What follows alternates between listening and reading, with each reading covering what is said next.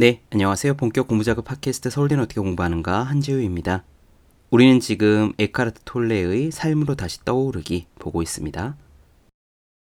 톨레는 에고가 두 가지로 이루어졌다고 설명을 합니다. 내용물과 구조예요. 구조는 나의 것이라는 생각의 구조입니다. 이건 나의 것이다. 나는 이런 사람이다. 이렇게 무언가와 나를 동일시하는 생각이 톨레가 말하는 구조입니다. 어린아이가 가지고 노는 장난감을 뺏으면 으앙하고 울지요. 내 것을 빼앗겼다는 생각이 들기 때문이에요. 장난감을 빼앗겼지만 나와 장난감을 동일시하기 때문에 곧 나를 빼앗긴 것과 같아져요. 여기서의 장난감이 바로 내용물입니다.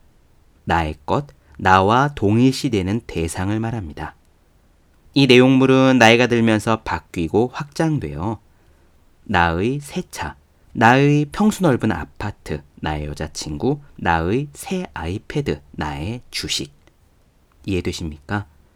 그것을 빼앗겼을 때 뭔가 상처 입은 느낌이 들면 나의 것이라는 생각을 하는 겁니다. 여기까지는 좀 쉽지만 이런 식의 내용물도 있습니다. 나의 직장, 나의 직급, 나의 정체성, 나의 이념, 나의 종교. 예컨대 팀장 자리가 내 거라고 생각했는데 다른 사람이 그 자리를 차지하면 많은 직장인들은 기분이 몹시 나빠집니다. 내가 지지하는 정당이 있는데 누가 그것을 공격하고 무시하면 화가 벌컥 나지요. 나는 절에 다니는 불자인데 나는 교회에 다니는 신자인데 이번 일요일에 이번 주일에 다른 곳에 억지로 가라고 하면 역시 기분이 확 나빠집니다. 이런 것들 역시 에고의 내용물이라고 톨레는 말합니다. 궁극의 행복은 깨달음에서 옵니다. 깨달음이란 에고가 사라진 자리에 있고요. 에고는 무언가를 나와 동일시하는 성질이 있습니다. 그러므로 에고를 사라지게 하는 길은 나와 동일시하는 그것들을 하나하나 내려놓는 것이에요. 마음이 가난한 자는 복이 있나니 오늘 이야기도 주의 깊게 들어보셨으면 좋겠습니다. 그럼 시작할게요.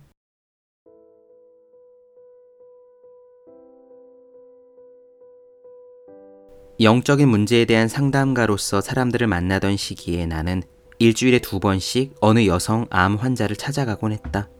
그 여성은 40대 중반의 교사였는데 의사로부터 몇 달밖에는 살 수 없다는 진단을 받은 상태였다. 그런데 어느 날 방문을 하니 그녀는 몹시 화가 나 있었다. 무슨 일이 있었냐고 묻자 다이아몬드 반지가 없어졌다고 했다. 금전적인 가치도 있는 것이지만 무엇보다 중요한 추억이 담긴 물건이었다. 분명 매일 반나절씩 간병을 하러 오는 여자가 훔친 것이 틀림없다고 그녀는 말했다.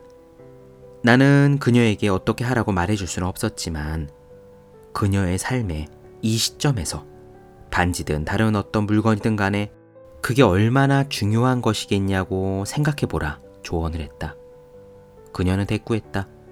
당신은 이해하지 못해요. 그건 할머니가 물려주신 반지란 말이에요. 그랬다. 그녀의 즉각적인 반응과 분노, 자기 방어적인 태도는 그녀가 아직 자기의 내면을 들여다볼 만큼 충분히 현재의 순간에 머물러 있지 않으며 일어난 사건과 자신의 반응을 분리시켜 그 둘 다를 관찰하는 수준에 이르지 못했음을 보여주었다. 분노와 자기 방어는 여전히 에고가 그녀를 통해 말하고 있다는 신호였다. 그래서 내가 이렇게 말했다. 그럼 몇 가지 질문을 하겠습니다. 곧바로 대답하지 않아도 되니까 당신 안에서 대답을 찾을 수 있는지 한번 살펴보기 바랍니다. 그녀는 들을 준비가 되었다고 말했고 내가 천천히 물었다. 당신은 결국 그것도 아마 가까운 시일 안에 그 반지를 영원히 내려놓지 않으면 안 된다는 것을 깨닫고 있습니까? 그것을 내려놓을 준비가 될 때까지 얼마만큼의 시간이 더 필요합니까? 그것을 내려놓으면 자신이 더 작아지나요? 그 손실로 인해서 당신의 존재가 줄어드나요? 마지막 질문 후에 몇 분간의 침묵이 흘렀다. 그녀가 다시 말을 시작했을 때 그녀의 얼굴에는 미소가 떠올라 있었다. 그녀는 평화를 되찾은 듯 보였다. 당신의 마지막 질문이 나로 하여금 중요한 무엇인가를 깨닫게 했어요. 먼저 내 마음에게 그 답을 물었죠. 마음이 말하더군요. 맞아. 당연히 나는 작아졌지. 그래서 다시 한번 그 질문을 했어요. 나는 정말로 줄어들었나? 그리고 이번에는 생각으로 대답을 찾지 않고 느껴보려고 했습니다. 그러자 갑자기 나 자신의 순수한 있음을 느낄 수 있었어요. 그렇게 느낀 적은 처음이었어요. 만약 이토록 강렬하게 나의 순수한 있음을 느낄 수가 있다면 나는 분명 줄어들지 않았던 것이죠. 지금도 여전히 그걸 느낄 수가 있습니다. 평화로우면서 살아있는 무언가를. 그랬다. 그래서 내가 대답했다. 그것이 바로 존재의 기쁨입니다. 머리에서 벗어날 때만 그것을 느낄 수가 있습니다. 존재는 느껴야 하는 거예요. 생각으로는 알 수가 없죠. 에고는 그것을 알지 못합니다. 에고는 생각으로 이루어져 있으니까요. 에고가 추구하고 집착하는 것은 에고가 느낄 수 없는 존재의 대용품입니다. 물건의 가치를 인정하고 소중히 여기는 것은 좋지만 거기에 집착을 느끼면 그것이 에고임을 알아차려야 합니다.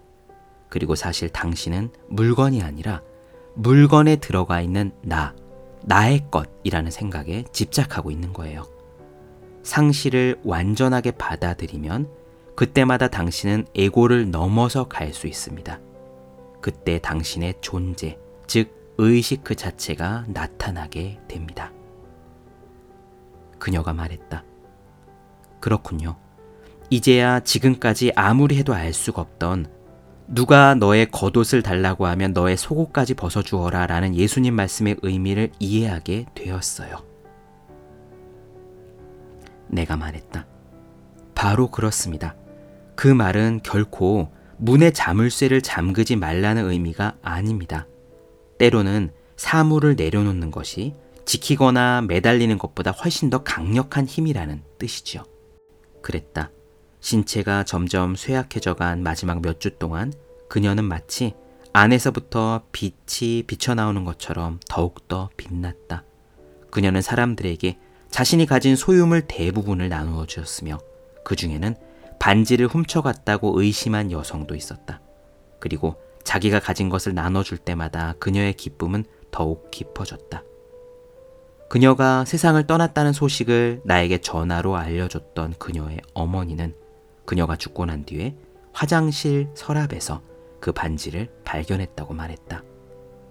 간병하는 여성이 반지를 제자리에 되돌려 놓은 것인지 아니면 원래부터 거기에 있었던 건지는 아무도 알 수 없다. 하지만 한 가지는 알 수 있다. 삶은 그것이 무엇이든 의식의 진화에 가장 도움이 되는 경험만을 준다는 것이다. 그렇다면 이것이 자신에게 필요한 그 경험이라는 것을 어떻게 하는가? 그것은 이것이 지금 이 순간 당신에게 일어나고 있는 경험이기 때문이다. 무엇인가를 소유한다는 것은 실제로 무엇을 의미하는가? 무엇을 나의 것으로 만든다는 것은 도대체 무슨 의미인가?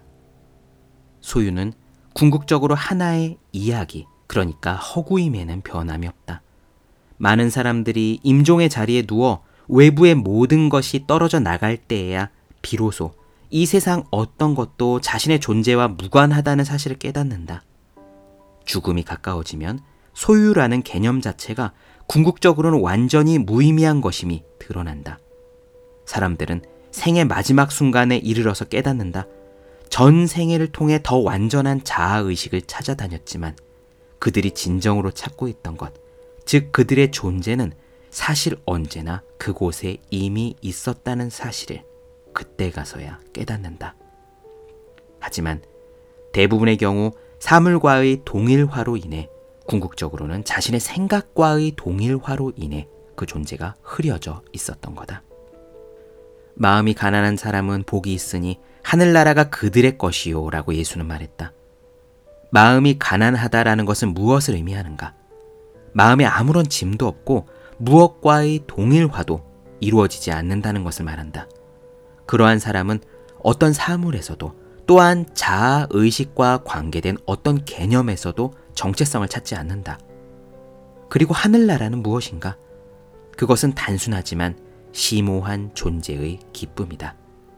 그 기쁨은 무엇과 동일화되는 것을 멈추고 마음이 가난한 자가 되었을 때 찾아온다. 그러므로 동양에서든 서양에서든 오래전부터 영적 수행으로 모든 소유를 부정해왔다. 그러나 소유를 포기한다고 그것만으로 자동적으로 에고로부터 자유로워지는 것이 아니다. 에고는 그 즉시 자신의 생존을 지키기 위해 동일화될 또 다른 무엇인가를 찾을 것이다. 예를 들어, 자신은 물질적인 소유에 대한 관심을 초월한 위대한 사람이며 다른 보통 사람들보다 더 많이 영적이라는 자기 이미지에서 정체성을 찾을 것이다. 결국 에고는 자신의 존재를 입증해줄 무엇인가가 있는 한 그 무엇과 동일화되든 궁극적으로는 상관하지 않는다. 소비 문명을 비판하거나 사유재산에 반대하는 것도 소유와의 동일화를 대신하는 또 다른 형태, 또 다른 정신적인 입장이다. 그 동일화를 통해 나는 옳고 다른 사람은 틀리다 라고 만들 수 있다. 에고는 소유와 존재를 동일시하는 경향이 있다. 나는 소유한다. 고로 나는 존재한다. 그리고 더 많이 가질수록 자신이 더 많이 존재한다고 믿는다. 에고는 비교를 통해서 살아간다. 다른 사람에게 어떻게 보이는가가 스스로를 어떻게 보는가를 결정 짓는다.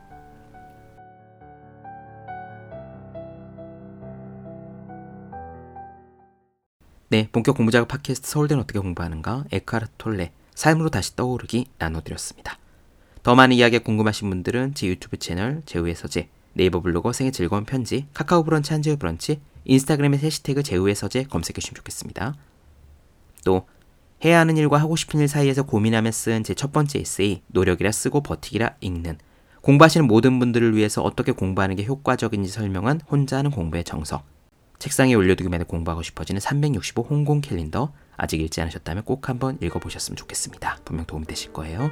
그럼 오늘 여기까지 하겠습니다. 전 다음 시간에 뵐게요. 여러분 모두 열심히 공부하십시오. 저도 열심히 하겠습니다.